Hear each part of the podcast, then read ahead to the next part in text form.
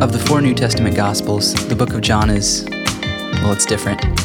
Like Matthew, Mark, and Luke, it presents a retelling of the life, death, and resurrection of Jesus. But John is notably distinct in what it emphasizes, in what it includes, and what it leaves out, in the order and structure of its account, and in the image of Jesus it constructs.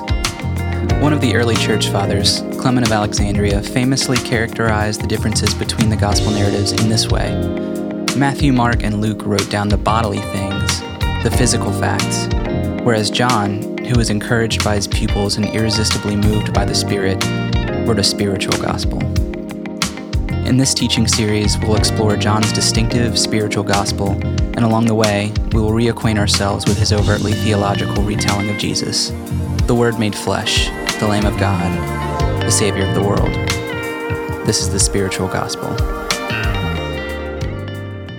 Before I read the text for this evening, I want to pray for us. I feel like this talk, I've said this in the past a few times, this talk is more reflective, I think, than it is an actual sermon. There's going to be some teaching elements to it, but I don't really want to connect all the dots for you this evening. I love how we're stepping into some of these um, prayer practices where we're able to sit and to reflect. I know for some of you that might seem strange, but gosh, our weeks are jam packed.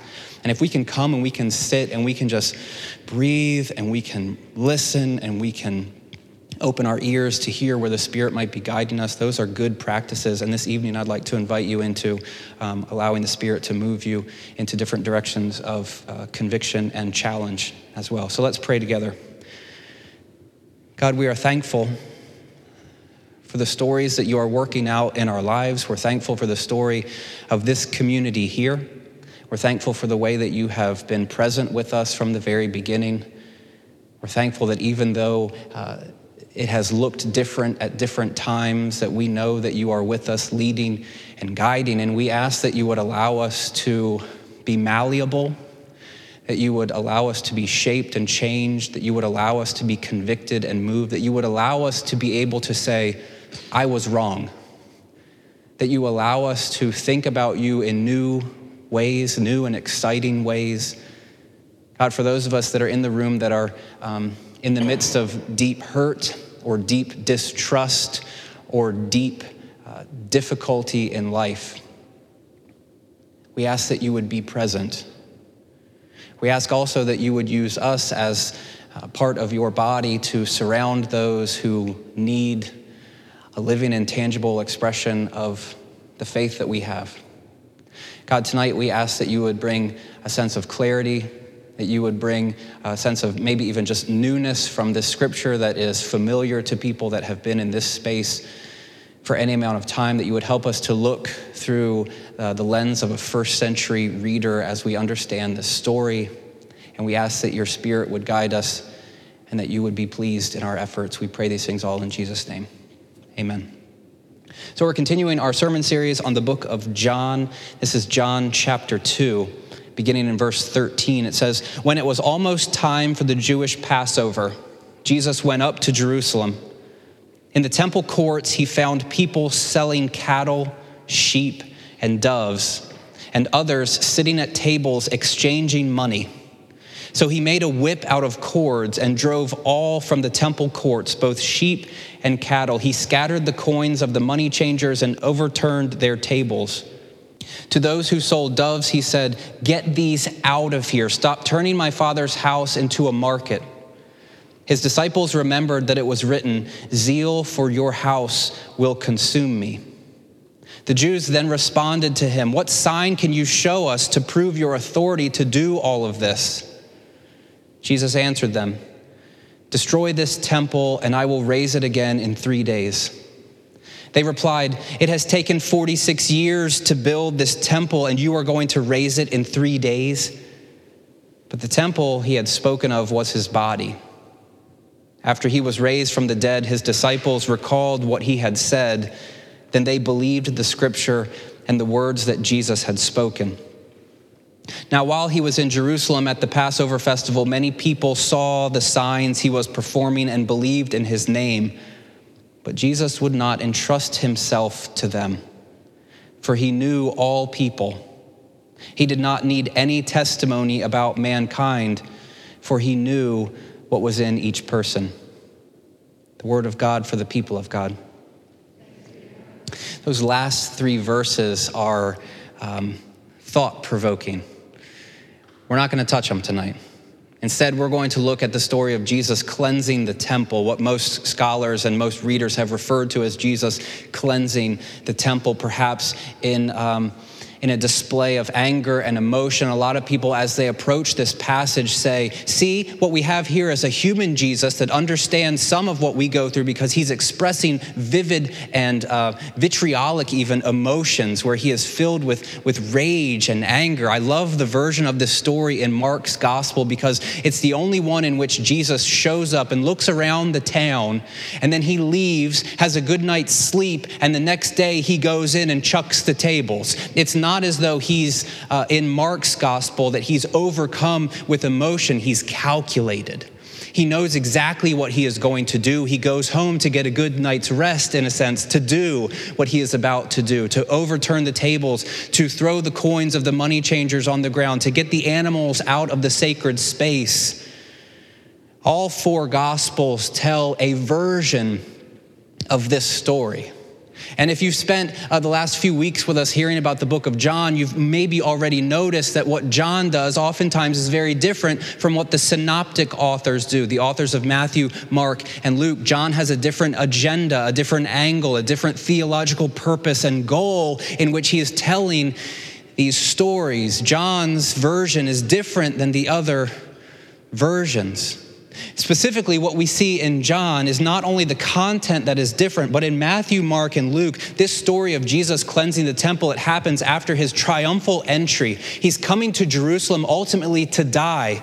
And as he enters into the gates of the city, in all but Mark, he goes into the temple, sees what's going on, and starts going on this rampage. This event, most scholars would say, is how Jesus is ultimately killed. People had been looking for something to pin on him for a long time, and for somebody to go into the temple to disrupt what was happening, to overturn tables and to throw money down and to call people to task in what they were doing was basically a death wish. Because no Jewish religious leader would allow that to happen. Now, what's interesting in John's story, as you've already pieced together, this is only week seven of our sermon series. And let's just pause here for a moment and just celebrate the fact that we're in chapter two and we're finishing it only seven weeks in. That's good stuff, isn't it? Only, you know, 18 or so more chapters to go. No big deal. We'll get there at some point before I retire and before, you know, you guys will get there at some point. But now, in the book of, of John, what he does is the author takes the story uh, out of this space and moves it to the beginning, fronts it to, as if to say, in order to understand Jesus, what you have to do is understand this story that will frame his entire ministry. John is saying this story that probably happened at the end of Jesus' life because he would have been killed shortly thereafter because you can't go into the temple and create this sort of havoc was something that happened at the end of his life, but I want to take it and I want to put it in the beginning so that you understand what's going on with his entire ministry. This story is also brought together with Jesus in the story we looked at last week, where he goes to the wedding at Cana and he makes water uh, turn into wine. These are the signs that Jesus is doing to show everyone who he is. And for the author of John, he says, This is an important story that frames the entire retelling of what Jesus is doing, he moves it from the end of the story to the beginning of the story. Now, for some people, what they have done with this, because their view of the Bible is one that has been inherited in this box that they've probably gotten since they were small, they haven't known what to do with the fact that these books disagree with one another. So then they posited, well, perhaps Jesus cleansed the temple twice. Maybe he did it once at the beginning and once at the end in order to sort of uh, assuage some of their fear and trepidation over the fact that these stories don't necessarily line up chronologically. But one scholar, I think, uh, kind of hits the nail on the head when he says, unless Jesus cleansed the temple twice, which is unlikely for some of the reasons I've already thrown out to you, it's impossible to harmonize John's chronology for cleansing the temple with that of the synoptics. The reason why I keep saying this to you people is because in conversation with people, Undoubtedly, if they are thinking and thoughtful people, they will have questions about what the Bible is and how to deal with it. And if we as the church don't read it honestly, attempting to grapple with what it is saying, then we will be ill equipped to engage any sort of conversation with these people. In fact, I had a conversation earlier in the week where someone was talking about a granddaughter that was at school and that she was attempting to deal with some of these issues, and her granddaughter was almost having a crisis of faith. And what it came down to was she didn't know how to read the Bible, and grandma said, I want to know what's going on so that I can defend the Bible against what she is receiving at school. And I began, at least in my mind, to think that's sort of the problem. Because we then have to say crazy things like Jesus probably cleansed the temple twice, instead of understanding that John is doing something intentionally with this work in order to communicate a theological purpose. Does that make sense? Are we tracking? What I'm so jazzed about is the fact that if you guys have hung out here for a month, for six months, for two years, for five years. Tessa just posted something the other day about celebrating five beautiful years here in the TRP community. You're gonna get a good dose of this, but I think that that's beautiful because it's forcing you to rethink your understanding of what the Bible is. And if we're all going to sit here and say, This is how God communicates to me, it's important that we wrestle with it, that we understand it, that we think about it with a sense of openness and honesty. And as Craig Keener says, it's impossible for us to harmonize John with Matthew, Mark, and Luke.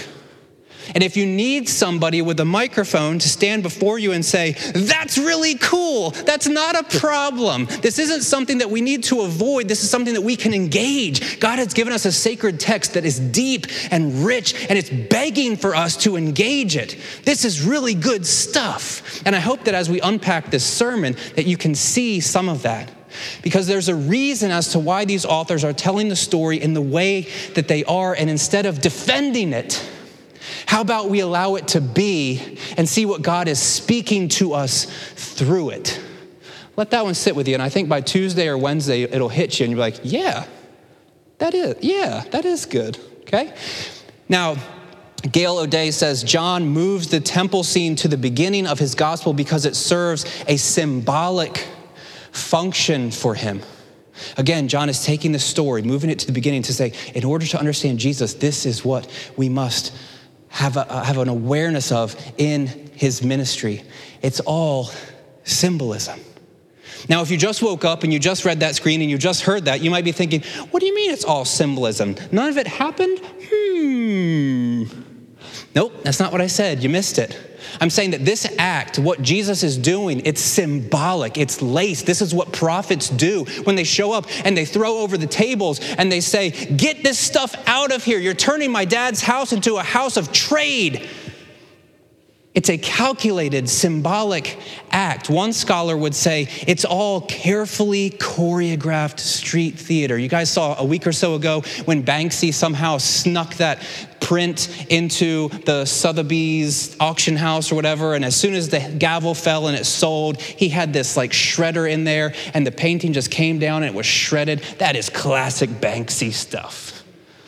You know where I first heard of Banksy? Side note a sermon about six years ago.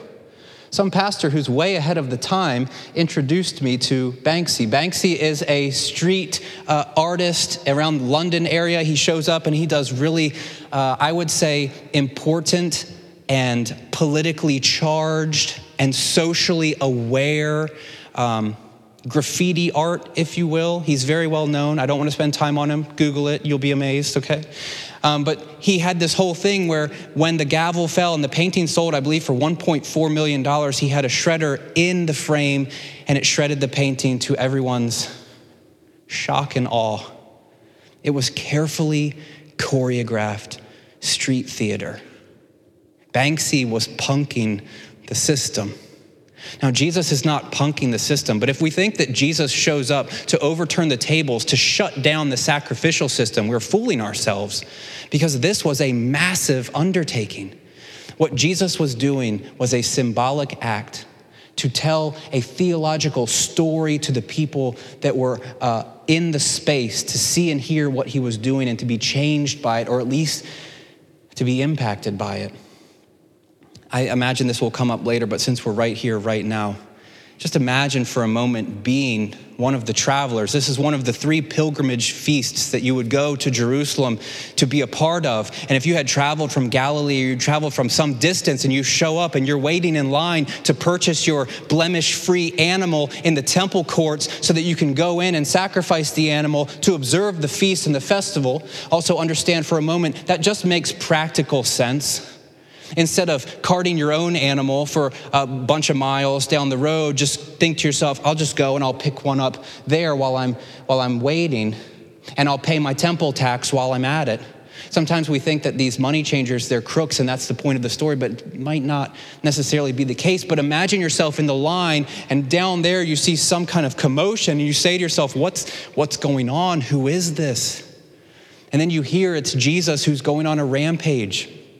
What you don't hear afterwards is the inevitable conclusion that the tables were set back up, that people took their temple tax and put it in the treasury, that people would make their way down the line and receive an animal at some point when they all came back into the space, and that sacrifice would continue. Jesus wasn't trying to shut down the entire system. Jesus was trying to make a move and to make a point and to engage in this sort of prophetic street theater to tell a story. Now, in the Gospel of Mark, this is the point of Jesus engaging in this way, and I want to set Mark against John here uh, for a moment.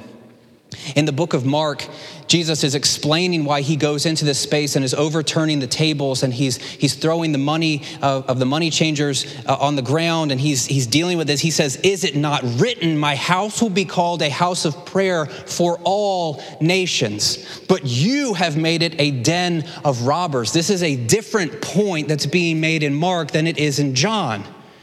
And what Jesus is doing here in this story is he is attacking one specific um, plot point in this moment. You see, in the temple courts, what you have is you have different spaces where people were allowed to go. The court of the Gentiles out here and over here. It's outside of the temple proper. You also have a space here for women, and you have a space where men can go in, and you have a space where only priests can go in. But you have the, the Gentiles out here who are at a distance. They're allowed to worship, they're allowed to engage, but because of their ethnicity and because of their religious heritage, they are not allowed to go as far as the Jewish men, and they're certainly not allowed to go as far as the priests go. And Jesus says, This is an atrocious state of affairs because my Father's house is a house of prayer for all people. And you've taken your nasty sacrifices and you have littered the entire court of the Gentiles so that non Jewish people cannot worship in a way that's acceptable because you've taken all this stuff and you've, you've ruined it for them. Jesus' point here in the book of Mark is to engage this problem that he sees. The Gentiles are no longer able to worship without animals all over the place, without people uh, selling things back and forth. Their space has been invaded, and Jesus says, No. My Father's house will be a house of prayer for all people. In the book of Mark, um, as N.T. Wright would say, it's about inclusion. That's a buzzword. Just stick with me here for a moment. He says the temple had been intended to symbolize God's dwelling with Israel for the sake of the world. The way Jesus' contemporaries had organized things, it had come to symbolize not God's welcome to the nations, but God's exclusion of them. And Jesus says, no.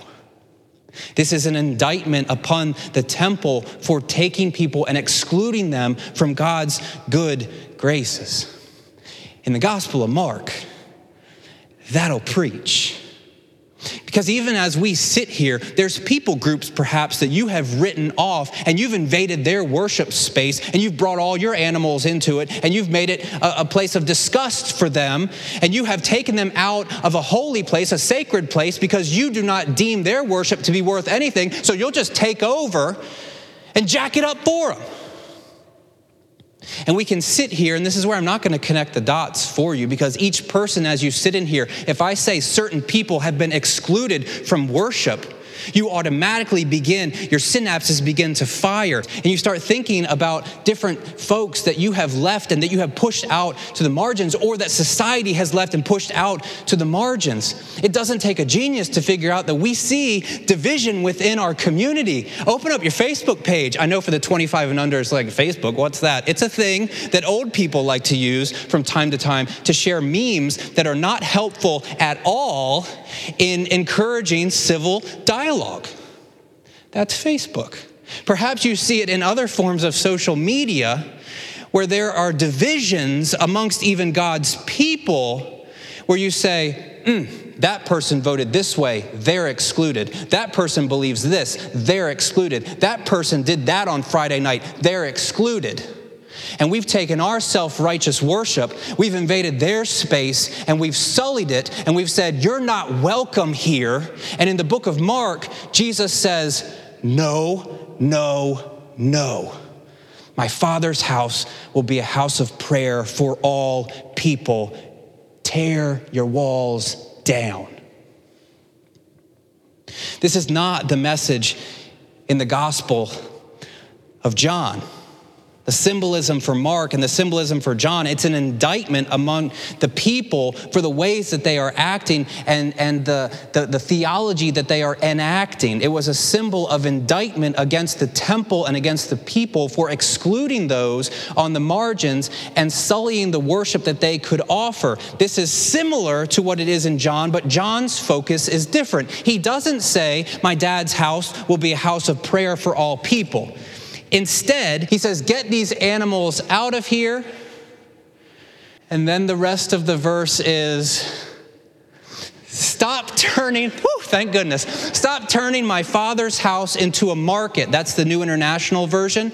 Uh, you could do a more wooden translation of the, the Greek text and make it into stop turning my father's house into a house of trade with the play on the word uh, oikos or, or kia. I forget which one it is. Both of them mean house. Stop turning my father's house, the temple, into a house of trade. He's not saying that this is for all people. He's not talking about exclusion. Instead, he is talking about what the religious leaders have turned the house of God into.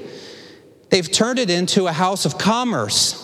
Marianne Meye Thompson says the business of buying and selling had transformed Jesus' father's house into a house of trade, an emporium, or a marketplace. As soon as I read this, I started thinking, actually, a few weeks ago, I started thinking about this as well. We've been selling some, some watercolors in the back here for the last few weeks, and I thought, oh no!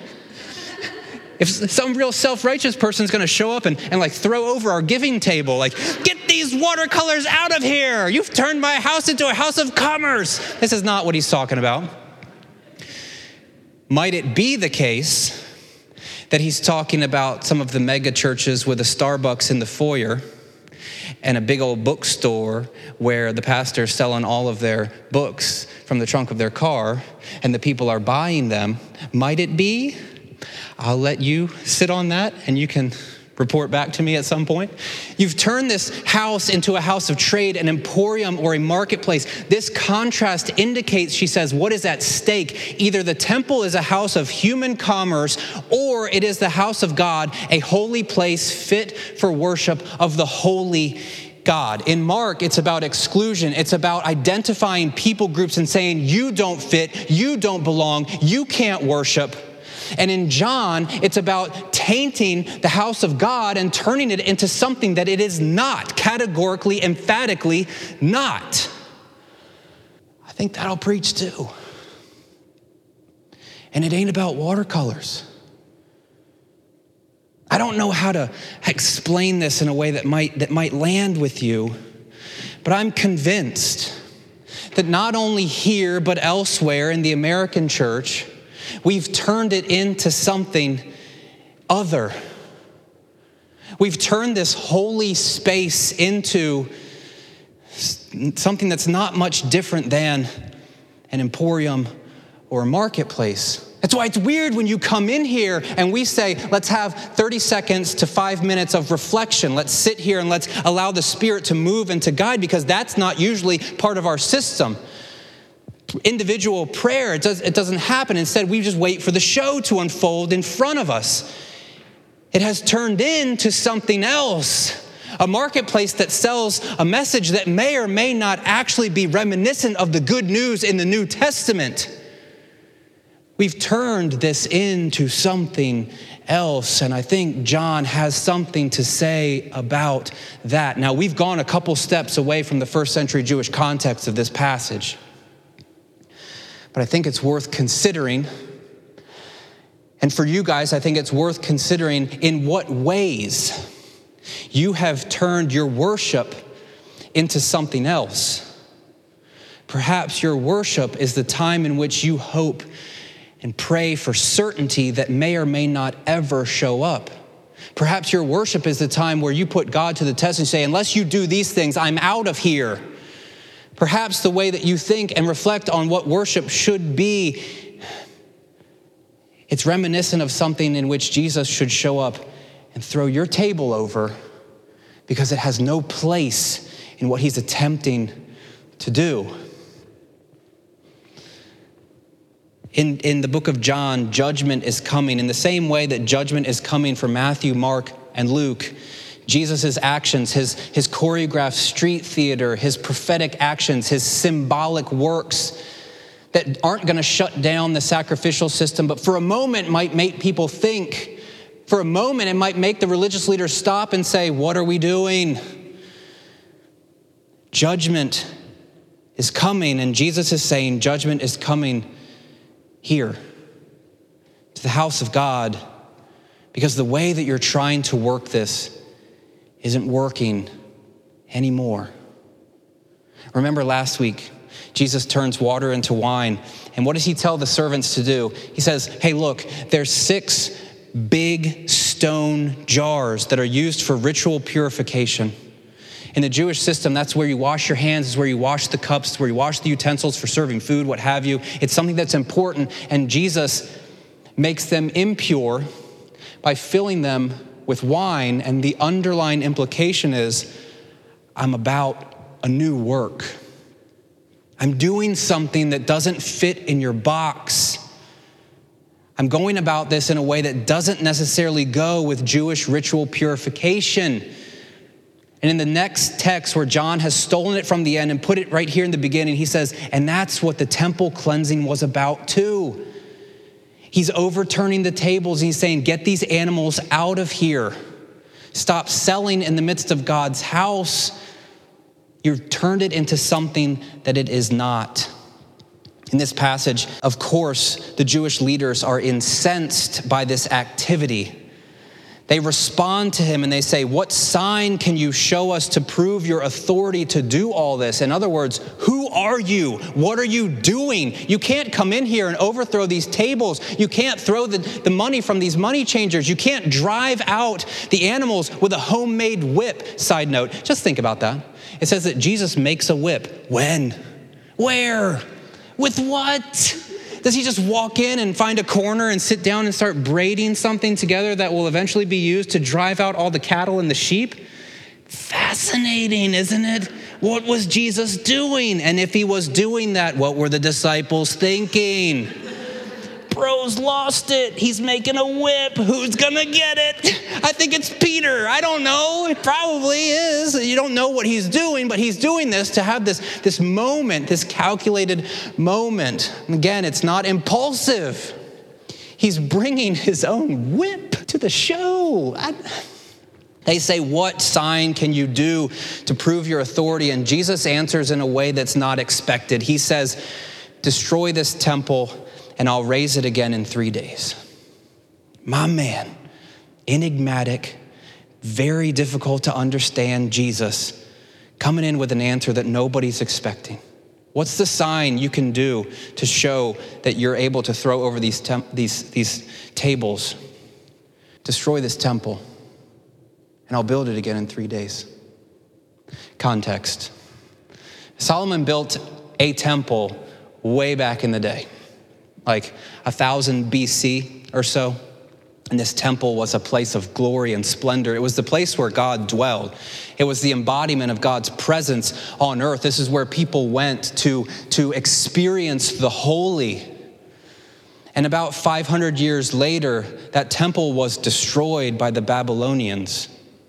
This was a moment in the, in the Jewish history that, that was um, difficult for us to explain because we don't have much that rivals it, but for them it was everything. Imagine whatever it is that gives you a sense of connection with the Lord, and somebody comes in and steals that and takes that and robs you of that, and you're just left with a pile of rubble. And the people didn't know what was going on anymore because they didn't know if God was going to show up. They didn't know if God was going to meet with them. They didn't know if they could have communion with God because the temple had been destroyed. And then they began a rebuilding project.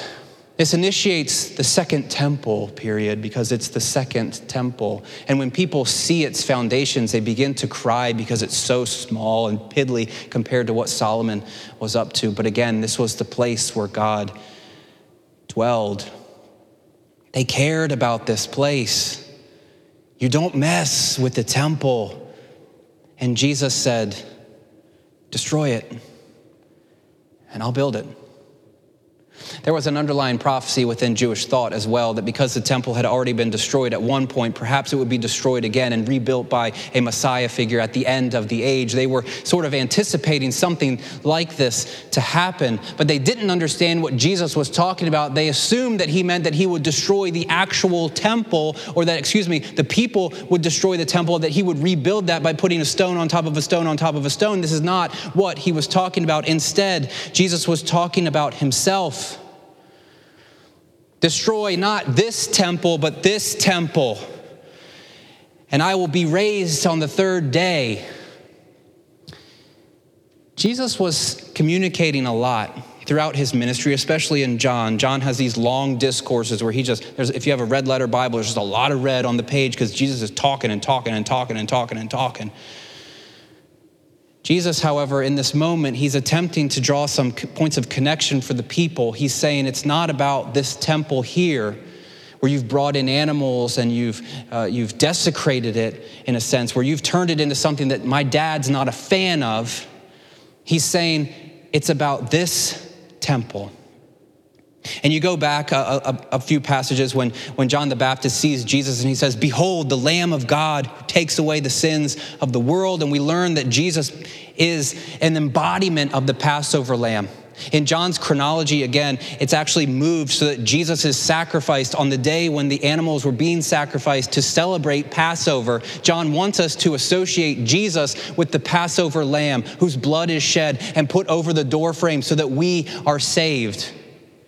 In a later passage, Jesus goes back to an Old Testament motif where Jacob is on his way uh, to find a wife and he falls asleep, and, the, and a ladder comes down from the heavens, and the angels are ascending and descending on this, on this ladder as if to communicate that heaven and earth are linked. And Jesus says to these disciples that he is calling, You will see heaven ripped open and the angels of God ascending and descending on me. And he's saying in this passage, I am the ladder that unites heaven and earth. And I will show you, God, all you have to do is look upon me. And in this text, Jesus says, Destroy this body and I will build it back up in three days. Jesus is saying, I am the temple. Everything that you think this is, the key to the presence of God, you're going in the wrong way. I will show it to you. I am the embodiment of God Himself, and I will reveal Him to you. All you must do is look upon me. Get these animals out of here. You've turned my dad's house into a house of trade. I'm going to do something in a very new way that you may not be able to accept, but I am the temple. I am the presence of God. I am the embodiment of what He is attempting to do. I am the link between heaven and earth. All you have to do is follow me. And in verse 22, I believe it says that people see this. His disciples understand what's going on and they believe Him and they commit themselves to him and they follow him because Jesus is becoming something that they weren't expecting, but in a way that demonstrates his glory and his goodness. You will see the heavens rip open All you must do is look upon me. One final quote. Gail O'Day again says Jesus challenges a religious system that's so embedded in its own rules and practices that it's no longer open to a fresh revelation from God. And this temptation, it exists for us today. Jesus shows up to say, the system that you've been working in isn't valid anymore. I'm doing something different. But a lot of times, we're not able to see it. We're not ready for it. Because what we have done is we've constructed these tables in our own lives. We've constructed the traditions in which we think that we meet God. We've constructed something that is now dis- disallowing us from seeing a new move of God in our lives. And if we were honest and if we were open, perhaps in a moment of honest self reflection, we might say that within our sacred space, there are tables that King Jesus needs to come over and overturn. To take the money that we have placed here and throw it on the ground, to get the animals that we have brought into the space and say, they don't belong here anymore. You've turned this thing into something that it's not. My hope this evening is that we collectively can begin to engage in this process where we start to reflect on what these tables are, where we start to think about what our traditions are, where we might just step into that world of Mark and say, who are the people that we have excluded? Who are the people that we have uh, sullied their worship, that we have uh, disrespected who they are and disallowed them from coming any closer to God? And we said, no, you guys stay out here and we're just going to make a mess of your space, but we're the important ones and we can go in here because we have the right theology or because we have the right answers and because we live in the right way. Or we can step over into John's world and say, what are the, the things that we have brought into this space to turn this time and not only the 70 minutes or so that we're in this space together, but our very lives, the worship that we offer, what have we done to make it into something that God is not pleased with? Perhaps we've lost our way and perhaps we have uh, forgotten that Jesus is the link and that Jesus, when we follow him, what he wants to do is to come into our space and overturn some of our tables that are keeping us from serving him. So, what I want to do this evening, we're going to dip into a little youth group here for a moment. I'm going to leave this right here. And this is not a barrier in between you and communion. But I want this to be a moment where you have to kind of move yourself around the table to experience the presence of the risen Christ. Perhaps tonight there's something, and you know exactly what this is. You know who it represents or what it represents. You know the experience that it might represent. You know the thing that Jesus wants to overturn in your life. And perhaps in this moment, you can begin to deal with it. You can shimmy around it and say, There's space for me up here. I am invited into the sacred. I am allowed to partake of these elements and experience Jesus, who offers me forgiveness and grace. And perhaps it might just mean that you have to move around this table and begin to wrestle with that. I hope that in whatever way it looks for you in this evening, that you'll begin to consider in these four different stories where Jesus is overturning things in the temple. This doesn't have anything to do directly with our lives, but hopefully the thing that we can take away is that Jesus is concerned with the worship that we offer, and Jesus is inviting us to something true, and Jesus is inviting us to experience Him at a different level. Thanks for listening to this week's teaching from the Restoration Project. If you live in the Salisbury area, we invite you to join us for one of our weekly services on Sunday evenings at 5:30 p.m. Whatever your story, there's room for you here. If you'd like more information on TRP, please visit our website at www.restoresby.org and for previous sermons, check out our SoundCloud page at www.soundcloud.com forward slash restore SBY or subscribe to our podcast on iTunes or Stitcher. See you next week.